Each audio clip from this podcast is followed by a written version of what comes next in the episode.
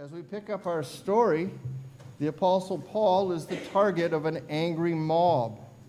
He has been misrepresented, he has been falsely accused. And he was attempting to demonstrate his appreciation for and his willingness to follow Jewish customs when he was unceremoniously pulled out of the temple and, and the doors of the temple were shut behind him. And the people who pulled him out, and more so, began to beat on him until the Roman commander arrived with his soldiers. And for a time at least, they saved Paul's life. And as was predicted by the prophet Agabus and those who warned Paul not to go to Jerusalem in the first place, he was bound, he was shackled, he was placed in chains, and as he's being brought into the barracks, he inquires of the commander, May I say something to you? I'm thinking that Paul may just have been the most polite captive this Roman tribune had ever encountered in his life, having been grossly mistreated by the people, mishandled by the soldiers, chained before hearing any of the charges. It seems Paul would have, I think you would agree with me, a reason to be agitated, a reason to be a little bit on edge. And yet, through it all, he remains calm and respectful. Last week, we noted Paul's admirable faithfulness. This morning, I'd like us to marvel a bit at his composure. Isaiah prophesied that Jesus would, like a sheep before its shearer, like a lamb led to the slaughter, be silent. And so he was. Though Jesus was cruelly treated, mocked, and reviled, he never responded in kind. Now we look at Paul, who is so very full of his Savior, so ready to follow him wherever that might lead, that he too remains calm like his Lord and steadfast while enduring harsh and unjust treatment. He doesn't demand anything. Instead, he just asks, May I say something to you? Well, the commander is taken aback. He wasn't expecting to be spoken to in Greek. He doesn't know Paul. And so he asks him a question Are you not the Egyptian who recently stirred up a revolt and led the 4,000 men of the assassins out into the wilderness? Which, for us reading the book of Acts, we're like, What? Who? What? What is this all about? It's a fascinating aside, actually. Last week, remember, we talked about Jerusalem being this city of, of unease, a city of unrest all kinds of uprisings, commotions, rebellion, full of people suffering under and upset about the Roman occupation. Well, among those rebels was a false prophet who gathered a group of thousands to his cause. And he lived in the desert. And those followers were known as the assassins, or literally the dagger men, because they had a practice of coming into the city and milling around in the crowds and hiding their daggers underneath their cloaks, and then at an opportune time approaching perhaps a Roman or a Jew who was pro Roman and stabbing that person, and then fleeing again into the crowd, making away unnoticed. This leader, this rebel leader of the daggermen, of the assassins, assassins told his people that the walls of Jerusalem would fall at his command and would expose the Roman soldiers, and they would be able to rush in there and they would be able to overtake them. Well, the Romans caught wind of that, and they weren't about to let some attack happen. They took a preemptive strike, and they went out and they killed hundreds of the assassins, and they imprisoned hundreds more but the leader escaped. And this is why the Roman commander is Are you this guy? Because I see there's quite a tumult going on, and I can see why people might want to put their hands on you. Are you this guy? And Paul just says, No, I'm a Jew from Tarsus in Cilicia, a citizen of no uh, obscure city, so Paul kind of drops a little, a little there.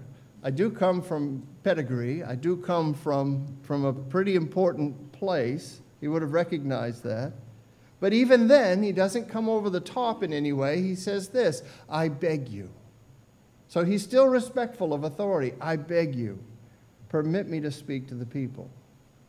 Paul asks for his opportunity to speak, but he doesn't demand it. So I don't know who said it first, but whoever said it was right. You get more flies with honey than with vinegar. You can win people to your side more easily with kindness and with humility and by being respectful than you ever will with harshness and pride and hostility. Christian, if and when your faith is challenged, and it's bound to be, how you respond to that can have an impact, a great impact, on whether or not your response will be heard. Paul is humble, Paul is respectful, and his request is granted. So he goes to the steps and he quiets the crowd with a gesture of his hand and he begins to speak to them in their own language. He begins to address them just the way that Stephen, the first Christian martyr, began his address way back in chapters 6 and 7. Like Paul after him, Stephen was accused of speaking against Moses and against God and against the law and against the temple. The charges against Stephen were fabricated. And when he defended himself, his enemies could not put up with or counter his wisdom, the scripture tells us. And so they lied. They resorted to lying about him. Paul is in a very similar situation. Acts 21, 22. Sorry about that. Brothers and fathers, hear the defense that I now make before you. This will be the first of five defenses that Paul the prisoner gives in concluding the book of Acts. The word translated defense is apologia. It is the word from which we get our term apologetics, which is the act of defending the faith, defending doctrines through reasoned arguments and discourse. Peter, in his first epistle, gives this command In your hearts, honor Christ the Lord as holy, always being prepared to make a defense to anyone who asks you for a reason for the hope that is in you. Yet do it with gentleness and respect, having a good conscience, so that when you are slandered, those who revile your good behavior in Christ may be put to shame. Don't give anybody a reason to think poorly of you. Be gentle be respectful, but be ready and do respond. Apologetics is defending, defending. And the person giving a defense is called an apologist. Every Christian is called to be an apologist. Put some pressure on you this morning. Every Christian is called to be an apologist. Just like R.C. Sproul has said that everyone's a theologian, the question isn't whether or not we are theologians. The question is what sort of theologians are we? Are we good theologians or are we bad theologians? But the reality is, everyone is a theologian, and the same way, every believer is called to be an apologist. All of us are supposed to be able to offer, what that means is, all of us are supposed to be able to offer a well reasoned argument for the hope that we have within us. So, can you do that? How do you, how do you feel about that? Imagine that today, after worship, you have a chance to talk with someone who doesn't know anything about Christianity or why you believe what you do. Or worse, maybe this person thinks they know something about Christianity. They think they know something about what you believe. Maybe they're even antagonistic toward it. Maybe they think that you're simple because of your faith, or your approach to life is simply uh, anti intellectual. How would you defend the hope that you have within you? How would you explain it? I can see some of you shifting in your seats already, just in anticipation of this make believe scenario. Well, I'm going to have to gather my thoughts here. I'm going to have to, and I have to go look online and I've got to. I think somebody has a commentary somewhere on, in the house. What does Peter say? Always be ready to make a defense to anyone who asks you for a reason or the hope that is within you. You, you, you know this, beloved. Peter's not making a suggestion. That is an imperative. That is a command. Always be ready. And we, if we're not prepared to do that, as if I can put it to you very simply, if we're not prepared to make the case for why we believe what we believe, we are in sin. Always be ready to give this defense to anyone who asks. I don't say that to upbraid you. I don't say that to make you feel bad or make you feel guilty. I say that actually because we talked a bit last week about how we see the signs of the times, do we not? Then doesn't it make sense that we are going to be called upon more and more to defend the beliefs that we hold that are contrary to the values that are being espoused by our culture. We've got to be ready to give a defense. And if we're not ready to give a defense, then this is the encouragement. Let's get ready. Let's get ready. By all means, let's take some time and get ready. Seriously, think about that if you would. If someone were to ask you today, why do you believe in Jesus? What would you tell them? Get that ready. Now, it's intimidating to say everybody's a theologian. I'm not. Everybody's an apologist. Ah, are some people better at this than others? Oh, yes. Some people are very good at this. Some people are gifted at defending the faith. One of our UBC missionaries is Travis Pelletier, who works as an apologist on the campus of the University of Maine at Orono.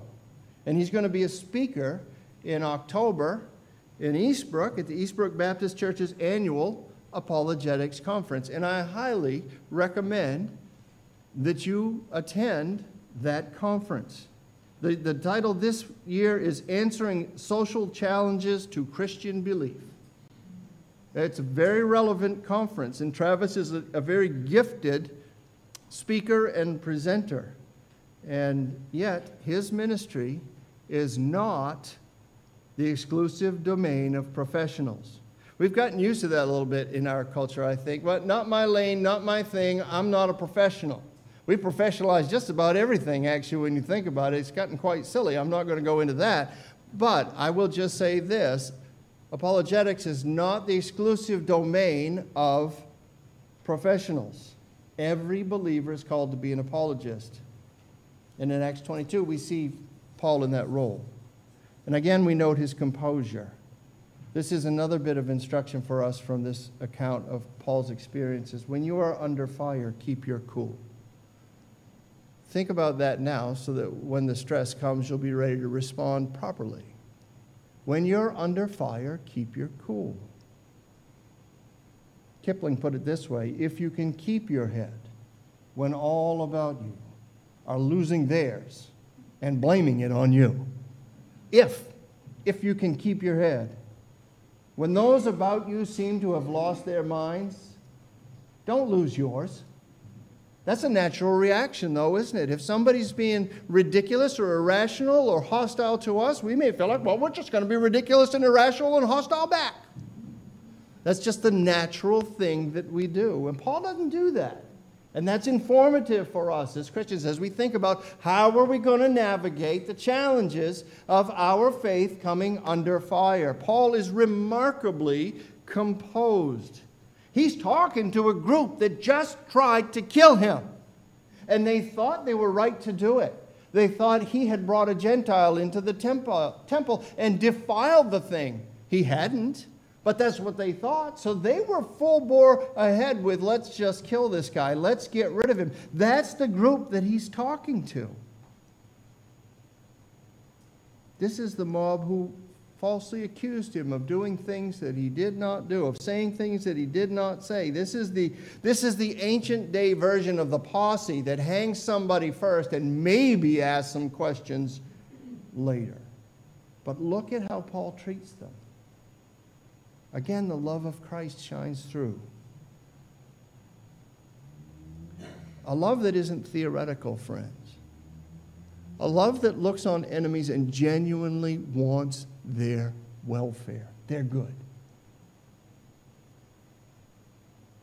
A love that's not overcome by evil, but a love that overcomes evil with good. A love to which we all, as followers of Jesus, are called to practice. We might wonder, how could he be this way? How could he be so cool? How could he, how could he be so calm, committed? And I'm sure there are lots of reasons, but I want to throw one out there, I think, that struck me as I was studying this passage. It dawned on me when I was thinking about how does he do this? How do any of us do this? How do we pull this off? Do you realize in these moments on those steps, as Paul addressed that crowd, He's not fighting for his life, he's fighting for theirs. You see, Paul gave his life up a long time ago when he decided that he was going to follow Jesus. You read that in Galatians 2:20. I'm crucified with Christ, therefore what? I no longer live, but Jesus Christ lives in me. Paul gave himself up long ago. It would be up to God to preserve him or not to preserve him. And Paul's good with that. And he understands this it's God who vindicates ultimately, and he either will or he won't in these moments. It's God who avenges. That's the whole thing about Romans 12. This is why we don't have to be overcome by evil, why we can overcome evil with good, why we're not to take justice into our own hands. Why? Because I will repay, says the Lord. Yes, that's New Testament. I will repay.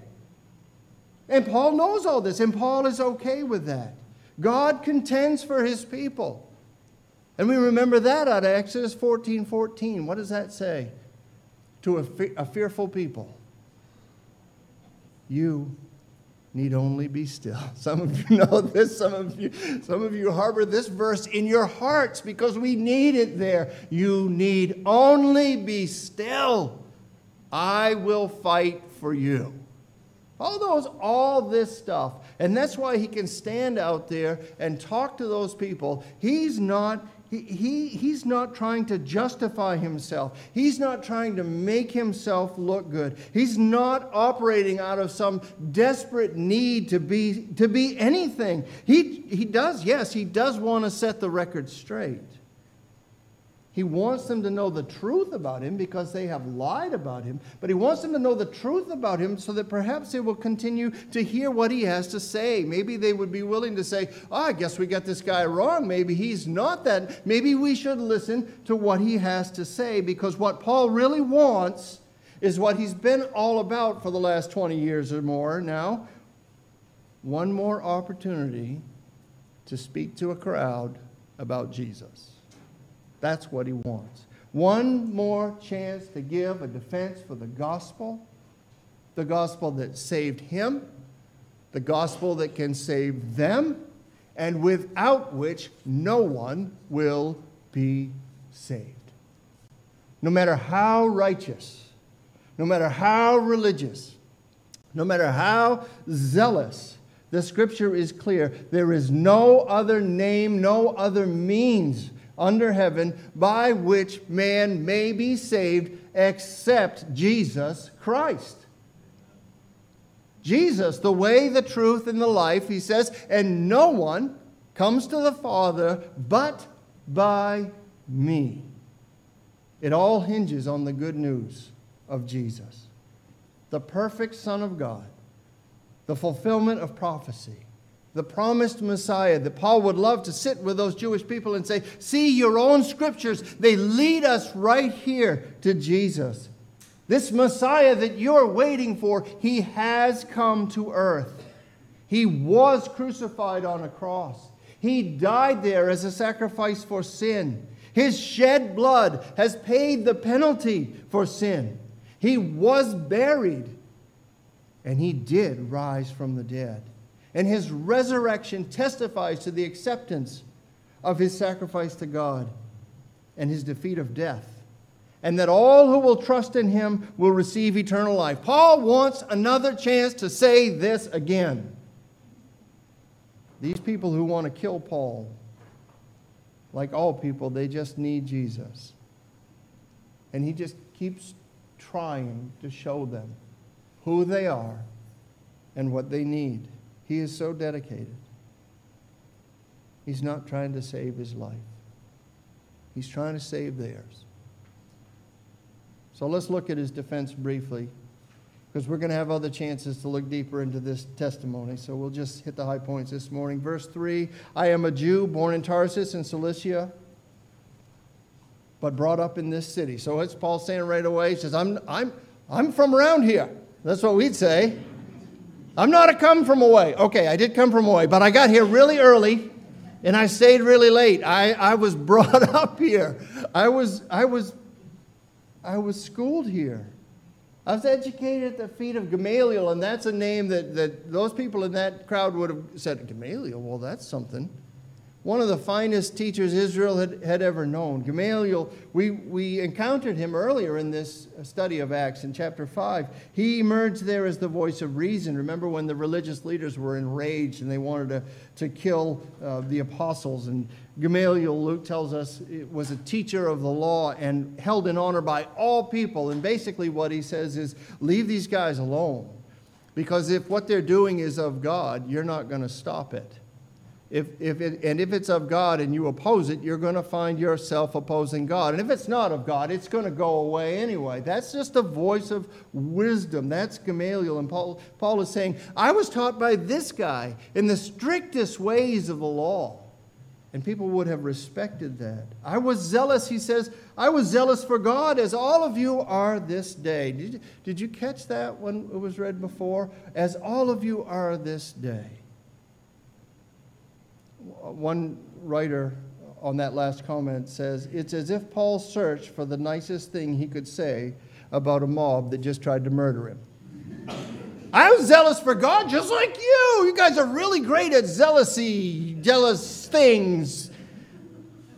I was so zealous of you to pound on me that way. Good zealousing.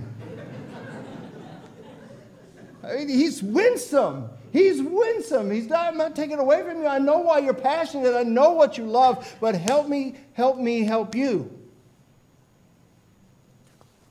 Paul continues, and I'm paraphrasing now. As to zeal, I hated the Christians and pursued them to death in prison. I did that until one day on the road to Damascus, this resurrected Jesus guy knocked me to the ground.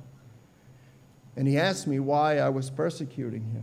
And there was a light that shone around me, and it was so bright that it made me blind, and I had to be led the rest of the way in order even to get to Damascus. And it was there Jesus told me that he was going to reveal what I was to do. And it was there as well that a man named Ananias, another one who was respected by all, restored my sight and told me the God of our fathers has appointed me to know his will and hear his voice and be a witness for him.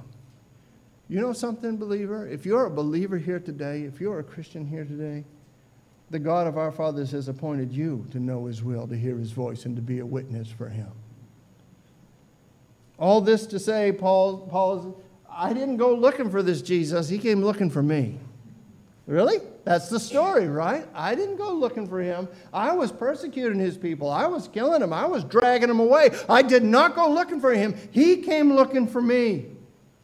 Just as he's looking for you today. I was told to arise, Paul says, to be baptized, to call on his name. I come back to Jerusalem. I went into the temple to pray. Remember, one of the, uh, one of the accusations against Paul is that he has no regard for the temple. But here he's saying, I went back, I went to the temple in order to pray. And while praying in the temple, I fell into a trance. And Jesus told me to hurry and to leave the city because my testimony wasn't going to be accepted there. And I contended with him. This again is me paraphrasing, but that's what's going on. I contended with him. Have you ever done that with the Lord? You, you sort of get a revelation, you get an idea, you read his word, the Spirit convicts you of something, and you begin to fight back. But Lord, you don't understand. Why wouldn't people listen to me? Paul saying, I've persecuted all these people. I, I, have done all that I've done to show my zeal for these people. Why wouldn't they at least listen to me? But that's not what happened. Jesus said to me, Go, for I will send you away to the Gentiles. And then Luke tells us, verse 22 up to this word they listened to him. Up to this word. These devout and dedicated Jews didn't want to really hear much of anything about Gentiles. We've noted already the volatility of the city, the spiritual climate, the political climate. The Jews are under occupation by the Romans, by Gentiles. They are oppressed by Gentiles. Their traditions are in jeopardy because of Gentiles. They have no love for Gentiles. They have no real concern for Gentiles, especially not any mission of God out to save these Gentiles. This despite the consistent thread throughout God's word that salvation would come to Gentiles as well. That the Messiah would be a light to all nations. But you know what? They didn't really want to accept that. They didn't want to believe that. So they stopped listening. Catch this. They stopped listening when their sensibilities were offended when what was being spoken did not agree with what they wanted to believe. So let me toss this out to you as a caution. As you weigh the claims of Christianity, the gospel is an offense. Jesus, the claims of Jesus, and Jesus himself the Bible tells us, will be a stumbling block over which many will stumble, many will trip, and some will be crushed by that block. Which is to say that many may believe in God and what is said about God to a point, but when it gets to the place where they don't like what they're hearing and they don't agree with what is being said, because it contradicts what they already believe or what they want to value or what they want to be true, they stop short. I would encourage all of us to come to God in a more humble posture than that. If you are seeking God, you must be willing to hear what is said and taught, and not just shut your mind because something offends you if God is God and if His truth is truth, we must be willing to accept it on His terms. We must be willing to change our minds to conform to His. And yet, so many throughout the ages have wanted God to yield, have thought, we know better, we know what we like, we know what we value. God you come over to us. How do you think that works? God doesn't come over that way, He doesn't change. And people say, okay, then I can't believe. That is, they will only go so far with Him, but not to the point of faith. And that's what's happening here. Is these people have heard something, they were willing to listen, and it got to a place where no, we're not, we can't go down the Gentile road. We're done the crowd rejects Paul's defense. I, I, like the understatement Ben Witherington penned in his commentary. He says, Despite Paul's eloquence, this speech does not accomplish what Paul had hoped it would. Oh, really? How do you get that job? Uh, as a defense speech, it is a failure. Yeah. For the verdict from the crowd, which is the judge here, is very negative. Negative enough that the Roman tribune, who probably didn't understand a word of what was being said, is spoken in Aramaic likely, he didn't know what Paul was saying, but he knows a riot when he sees one. And that's, that's the response. People get really up in arms, very angry. They raise their voices, Luke tells us. And they said, Away with this fellow from the earth. Again, we talked about that last week. Away with him isn't just take him away, it's take him away and kill him. He, doesn't, he shouldn't be on the planet. That's what they're saying. And they're shouting and they're throwing their cloaks and they're flinging dust into the air. And so Paul is whisked away. Apparently, that the tribune is, is, is convinced that Paul must be the problem based on the crowd's reaction. And so he was made subject to, verse 24, interrogation by flogging. In, interrogation by flogging. Luke writes that so casually. I read that. I go, what kind of interrogation is that? Examination by flogging. We have another name for that. We call it torture. A method of exacting a testimony from someone. We're going to beat on you until you tell us what we want to hear. Of course, Paul reveals his Roman citizenship. That brings the examination process to a hard stop, sends it in a new direction, and that will be where we pick up next week. Uh, Lord willing, for this week, Paul's defense.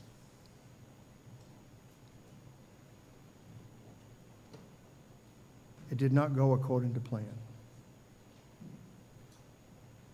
Well, that depends on whose plan we're talking about.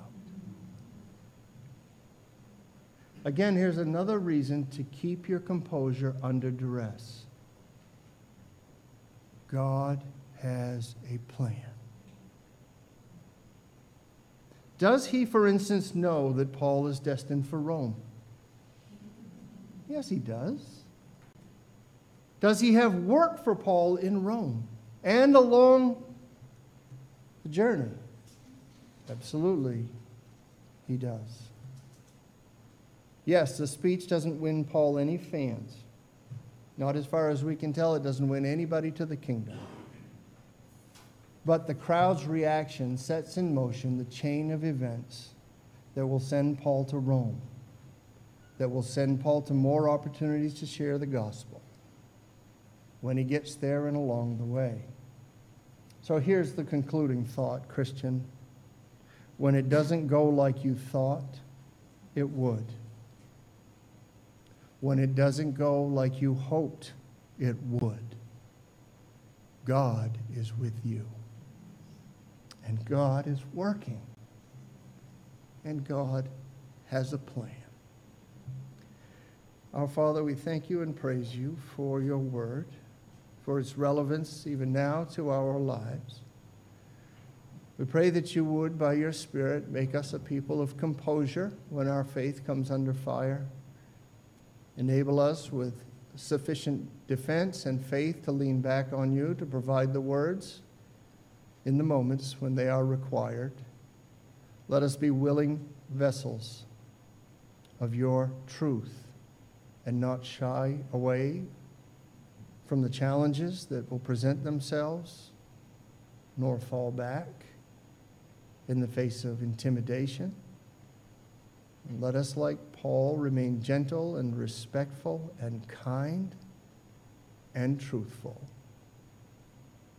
Lord, would you fill our hearts with consideration for others that is greater than the consideration we so naturally have for ourselves?